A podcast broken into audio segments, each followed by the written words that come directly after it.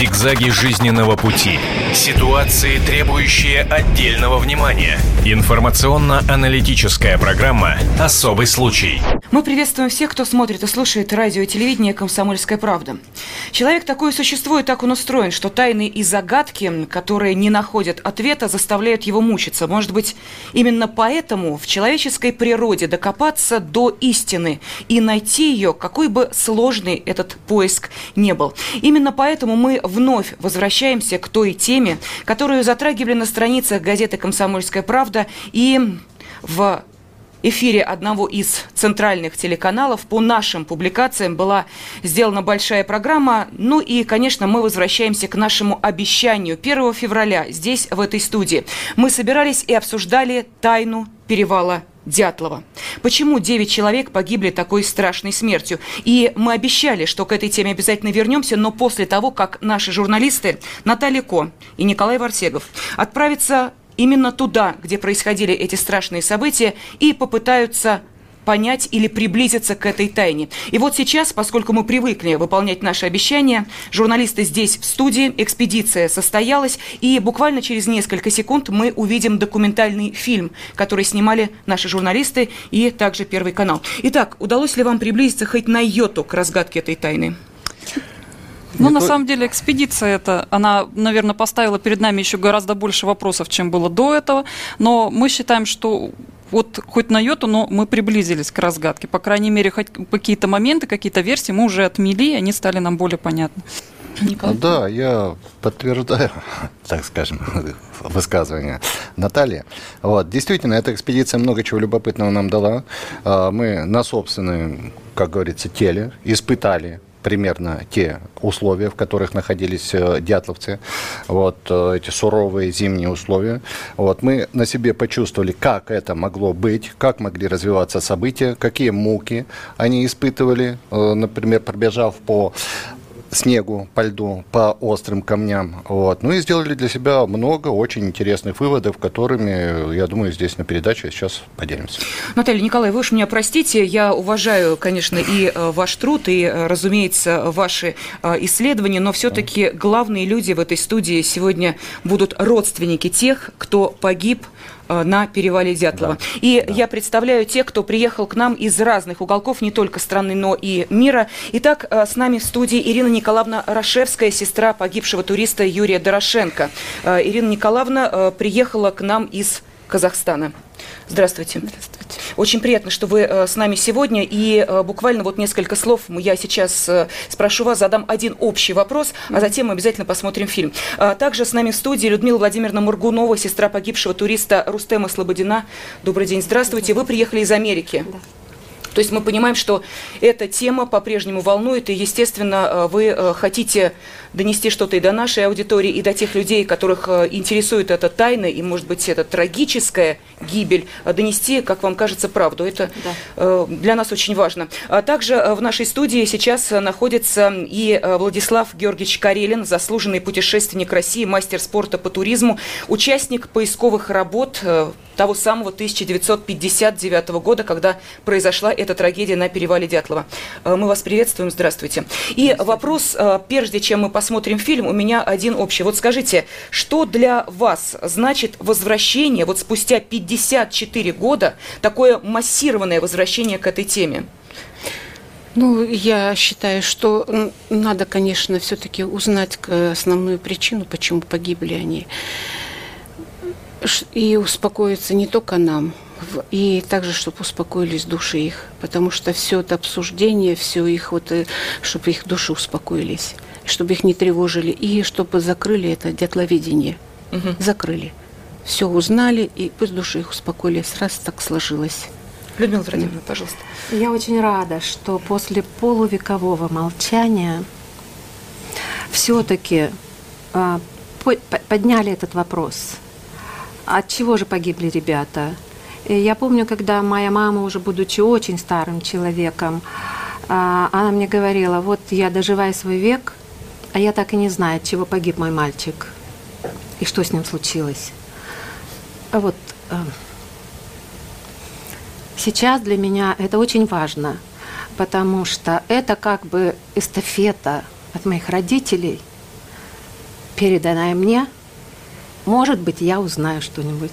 Если нет, передадим следующим поколениям. Но эта боль в вашей семье была насколько это мы понимаем, боль на протяжении до сих всех. пор. Более Да. до сих пор. Мне больно смотреть все эти передачи, мне больно смотреть э, эти фотографии. Извините. Ам, это такая боль, которая никогда не, не затихает. Ты занимаешься своим делом, ты вроде бы где-то, а потом она опять приходит. То есть, э, если даже эм, после вот таких больших эм, исследований и после таких передач ничего не будет узнано, я думаю, может быть, еще через 50 лет люди поднимут Вернутся этот вопрос, и все-таки это откроется, что же, пускай хотя бы еще через 50 лет, через 100 лет наши внуки будут об этом знать. Я хотела еще добавить. Э, Вот э, какие-то были у нас в семье эти фотографии, все мы смотрели, они в интернете, везде. А вот э, было время, я съездила в Киев, и там мама моя жила раньше, альбом там. И я, значит, открыла этот альбом и собрала, наверное, десяток этих фотографий, которых я не видела давно, потому что в Киеве, а я живу в Казахстане. Вот. И вот эти фотографии смотрю, еще переворачиваю, там написано «На память Ире». Вы знаете, вот, э, знаете, душевно очень. Это такие личные документы, которые Да. действительно, да, казалось Я, бы, я их вообще не... Ну, когда я их видела? Давно видела. Может быть, м, в общем, Ну, мы обязательно поговорим, конечно, о ваших близких людях и э, выясним, как вам кажется, самые состоятельные версии. А сейчас тот же вопрос я э, задаю вам, э, Владислав Георгиевич. Вот что для вас сейчас возвращение к этой теме? И как вы считаете, с чем это связано? Вот новый виток интереса к этой трагедии, а то, что это трагедия, драма, это абсолютно точно. Больше полсотни лет я и еще несколько энтузиастов занимались, делали попытки отыскать концы, что же произошло.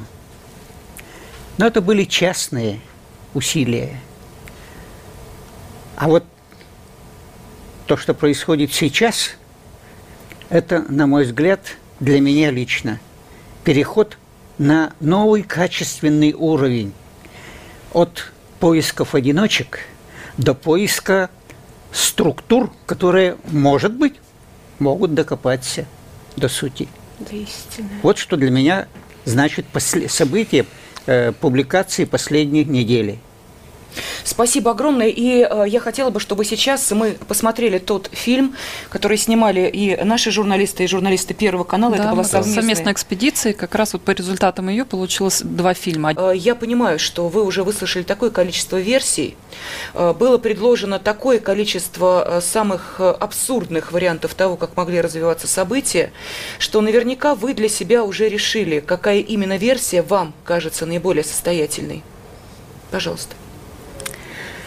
Ну, все-таки я думаю, что все равно это связано с какой-то неисправностью ракеты, все равно какое-то облако, которое их накрыло. Возможно, они задохнулись, отравились, возможно, они побежали. Вот. Но факт тот, что вот мой брат Юра и второй Юра, они замерзли около костра вот этого. Дальше непонятная ситуация, что четверо получили такие травмы, вот, и как суд медэкспертиза показала, что жизненный их путь был где-то 20-30 минут. Вот. А как получается, что у них оказалась одежда, снятая с моего брата и того товарища Юры, э, срезана уже с неживых, снята рубашка, это, и были э, они закутаны э, вот из четверых вот этих, хотя они хорошо одеты были, вот, они, получается, что были живы, здоровы, пришли туда, к этому кедру, вот, Э, я так предполагаю, что сняли часы с моего брата, вот, потому что у Тюбо оказались э, двое часов на руке, и одни, э, скорее всего, что это часы моего брата, это э, от моего папы как бы перешло по наследству. Вот. вот, извините, нас тоже удивляют очень вот эти вот часы, да. а, как они оказались на руке Тибо, вторые часы. Вот, а, как вот ваше мнение, часы тогда представляли какую-то такую большую ценность, которую надо было да. передать семье покойного или что? Вот как тут нужно? Нет, может быть, действительно факт пытались обдумать. воссоздать э, какие-то события и просто не посмотрели, что на руке у человека уже есть одни часы и автоматически надели вторые. Если мы говорим, что возможно участие каких-то сторонних э, лиц, вот в чем смысл? Нет, я думаю, угу. что вот эти здравствующие четверо человек, э, там, угу. это, они подошли туда, увидели, что они уже э, не живы, они не живые, они сняли одежду, сняли одежду часы, а часы, вот, вот и себе одели, и все, а потом, что с ними дальше случилось, кто их привел к такому... Надо понимать, что вот эти вот. четверо человек, вот Тибо, например, снимая да. часы с Дорошенко, он не собирался умирать. Да. Он же думал, а. что он будет жить дальше. Да, да. А эти часы, как доказательство, он их вернет в семью, вот там, пожалуйста, да. вот память о сыне, да. вот, ну вот, видимо, может быть, здесь какой-то этот да, человеческий и в итоге момент вот был. такие вот чудовищные травмы получают те, и которые, от надо чего полагать, они произошли, какая причина, как они получили эти травмы кто вот нас, помог им. Нас тоже очень ну. удивляет ну, вот этот факт, который, Хотя... на мой взгляд, отвергает все 64 предыдущих версии, версий, ну. которые не связаны с военной тематикой. Ну. Почему? А, значит, 5 мая, а наконец-то были обнаружены четыре последних тела. Три из них страшно травмированы. Причем характер травм, он показывает вроде как вот криминальную ситуацию. Криминальные травмы, то, что вот сразу следователям, да и всем нормальным людям бросилось в глаза. Соответственно, надо было следствие развивать, развивать с новой силой и искать вот этот криминальный след, от чего такие тяжкие э, увечья.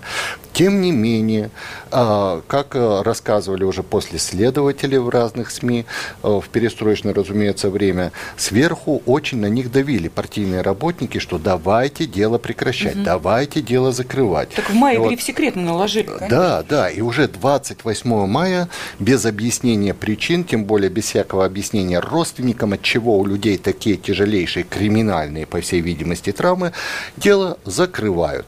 Вот это говорит о том, что вот вот эта вот спешка, которая вот заставила свернуть это дело, вот, а это связано с какими-то государственными тайнами. То есть государственными, считаю, военными тайнами. Вот Людмила Владимировна, вот Пожалуйста. ваш отец, он ходил в обком, вы рассказывали вот эту историю, что там да, было? Да, когда все это случилось, а, в то время папа мой занимал достаточно высокий пост, и он, значит, пытался по всем каналам как-то разузнать, что же такое все-таки произошло. Его вызывают в обком партии. И мой брат, кстати, вместе с ним ходил а, туда. И там ему сказали, что если вы будете продолжать дальше свои исследования, то вы положите, э, прямо так в открытую сказали, вы положите свой партбилет на стол. А вот что значит его исследование? Каким образом он ну, пытался в те времена там чего-то исследовать?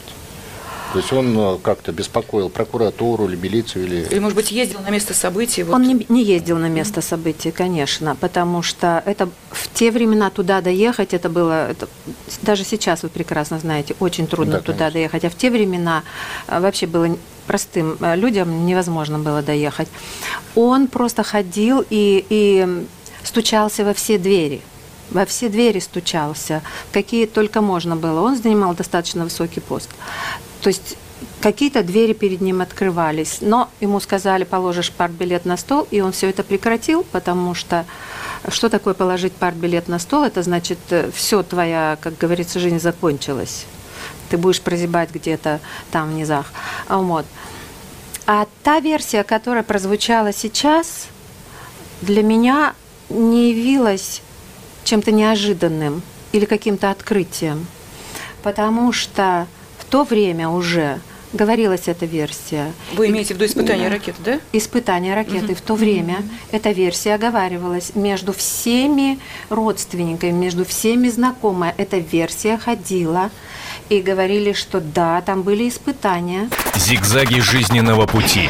Ситуации, требующие отдельного внимания. Информационно-аналитическая программа «Особый случай». Мы приветствуем всех, кто смотрит и слушает радио и телевидение «Комсомольская правда». Почему 9 человек погибли такой страшной смертью? И вот самое интересное, откуда взялась эта версия? Вот как-то вот были какие-то ссылки на каких-то на военных или что? Вот как-то вот найти Я не могу сказать, откуда взялась эта версия, но эта версия была.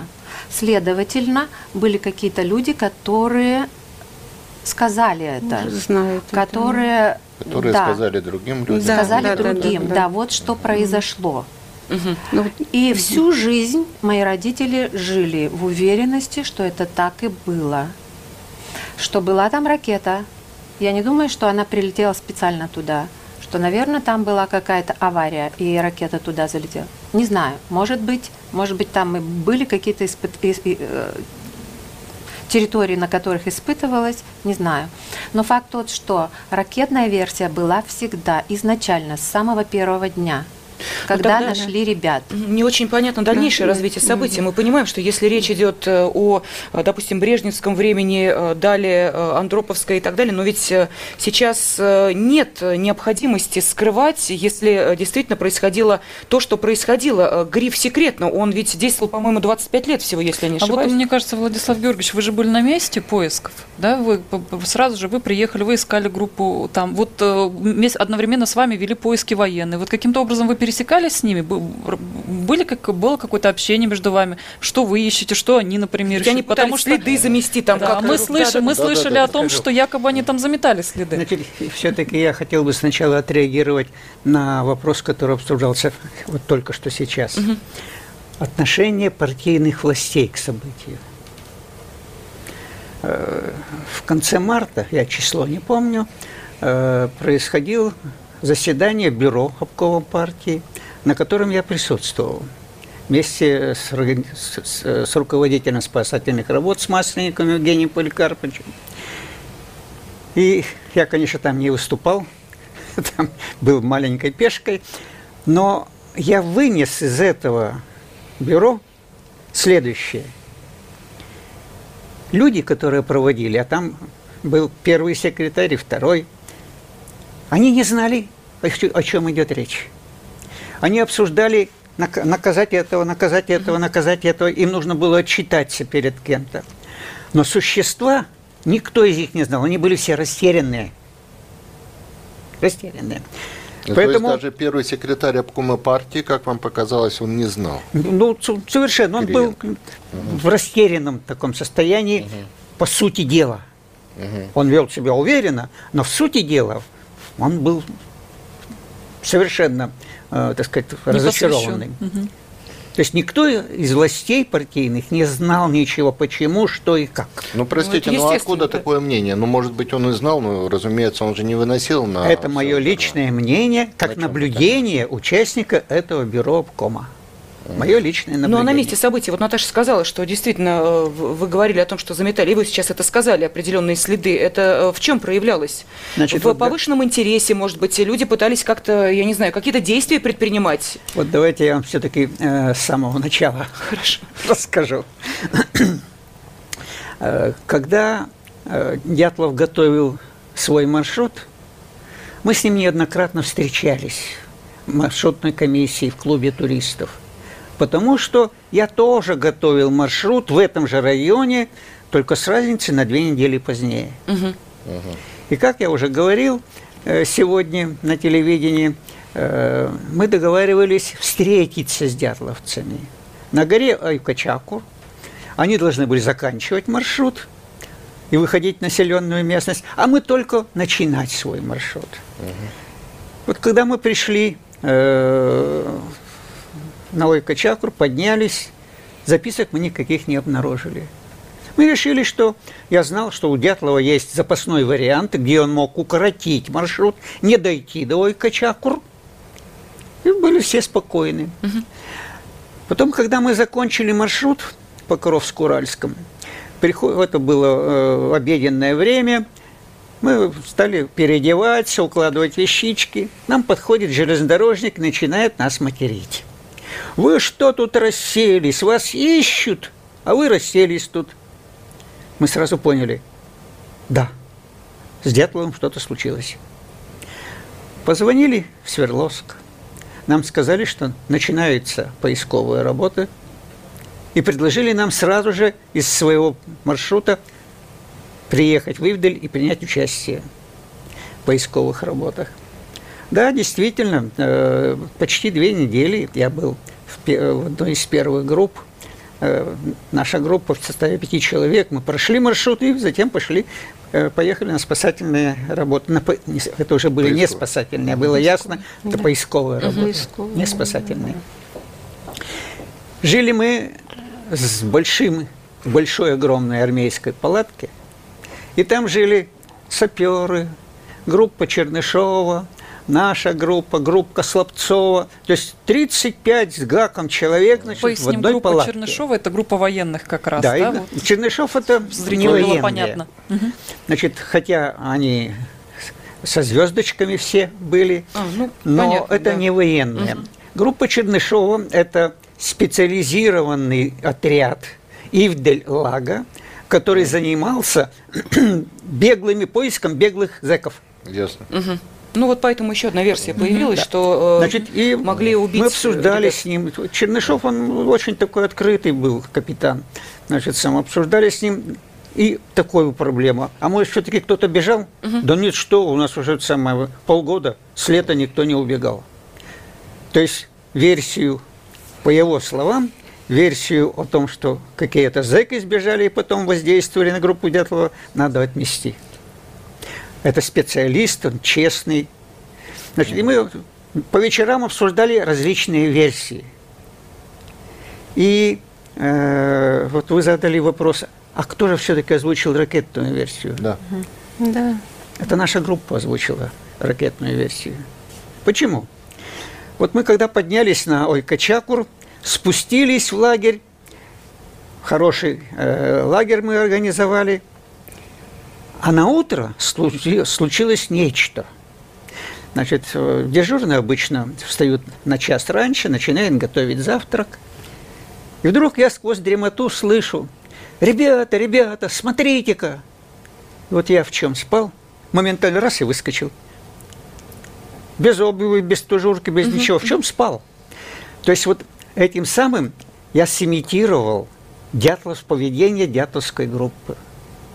Что я увидал? Я увидал какое-то светлое пятно, что-то там какими-то, какое-то движение потоков каких-то непонятное совершенно. Это пятно двигается и ушло за горизонт. А небо было темное? Значит, потом уже позднее, когда нам стали показывать запуски ракет с Байконура по телевидению, и вот когда ракета уходит кверху, мы видим ее дюзы, выле- вылетающий огненный след, вот это мы и видели. А скажите, пожалуйста, что Значит- это была за ракета, откуда, куда она летела? Значит, Вот то, что вы. Скажу, скажу позднее. Значит, вот это мы и видели. Вот отсюда появилась эта ракетная версия. Мы обсуждали в палатке. Не в своей группе, а когда уже были на поисковых работах. А кроме того, 31 марта точно такое же светлое движущееся пятно видели поисковики, другие, другая группа уже, которая пришла нам на смену. То есть отсюда вырисовалась картина. Вот дважды видели мы одно и то же. И отсюда возник вопрос, а может быть такое же было и 2 февраля? Логично. Естественно возникает Логично, вопрос. логично. Дважды, может быть, и третье. Вот поэтому возникла эта ракетная версия. Вопрос о травмах мы обсуждали многократно разными коллективами. И э, екатеринбургские туристы и поисковики прихо- имеют одинаковую точку зрения. Все травмы получены тогда, когда они в темноте бежали или шли вниз по склону и проходили через три каменных гряды. Упал человек на плоский камень, поломал ребра. Упал человек на острый камень, разбил Да, череп. То есть все травмы получены на этих каменных грядах, которые никогда Ну, не снегом, не, быть. не- снегом не закрываются. Не может Э, такого быть. Ирина Николаевна, вот э, Ну- я хотела бы спросить э, о том же, о чем спросила Людмила Владимировну. И, э, соответственно, вот что для вас могло бы стать окончательной точкой в этом деле? Когда вы скажете, что все, вот теперь я могу спать спокойно, что тайна смерти моего брата действительно перестала быть тайной? Вот получается, что как бы расследование провели, вышестоящая организация какая-то подтвердила действительно, что признали, что это, может быть, силовики тут приняли участие, потому что травмы от камня, и не может быть, что падали они и получили такие травмы, это нереально. То есть, когда вся эта мозаика, Да, вот все да, эти все- обстоятельства э, и все эти события обретут реальное Реально, подтверждение, да, как подтверждение, это могло да, быть. как это произошло действительно, а не просто такие версии и догадки. Когда уже будет точно известно, тогда можно успокоиться. Ну, случилось, случилось.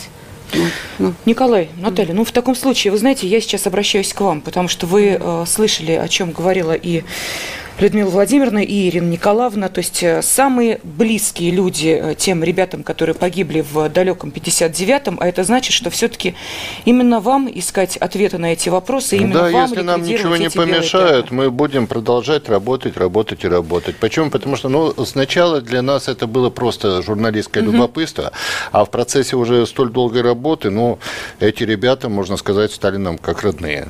Так что вот... Ну, теперь это уже, знаете, как уже, уже некую ответственность просто Да. чувствуешь за, за это дело. Мы будем на вас надеяться. И У вас много возможностей, Да. конечно. Спасибо. Будем Спасибо вам, уважаемые гости. Мы ждать. Мы очень рады, что вы пришли к нам сюда в студию. И э, действительно, так уж получается, что ваши близкие стали нашими близкими, близкими комсомольской правды. И действительно, наши журналисты, вот правда, сделают все, что от нас зависит, для того, чтобы эта тайна перестала быть таковой. Спасибо Вам огромное. Спасибо. Спасибо, Вам спасибо. спасибо, что вы Спасибо, что вы подняли, наконец, это этот дело, вопрос. оживили Подняли. его. Спасибо всем, кто был вместе с нами.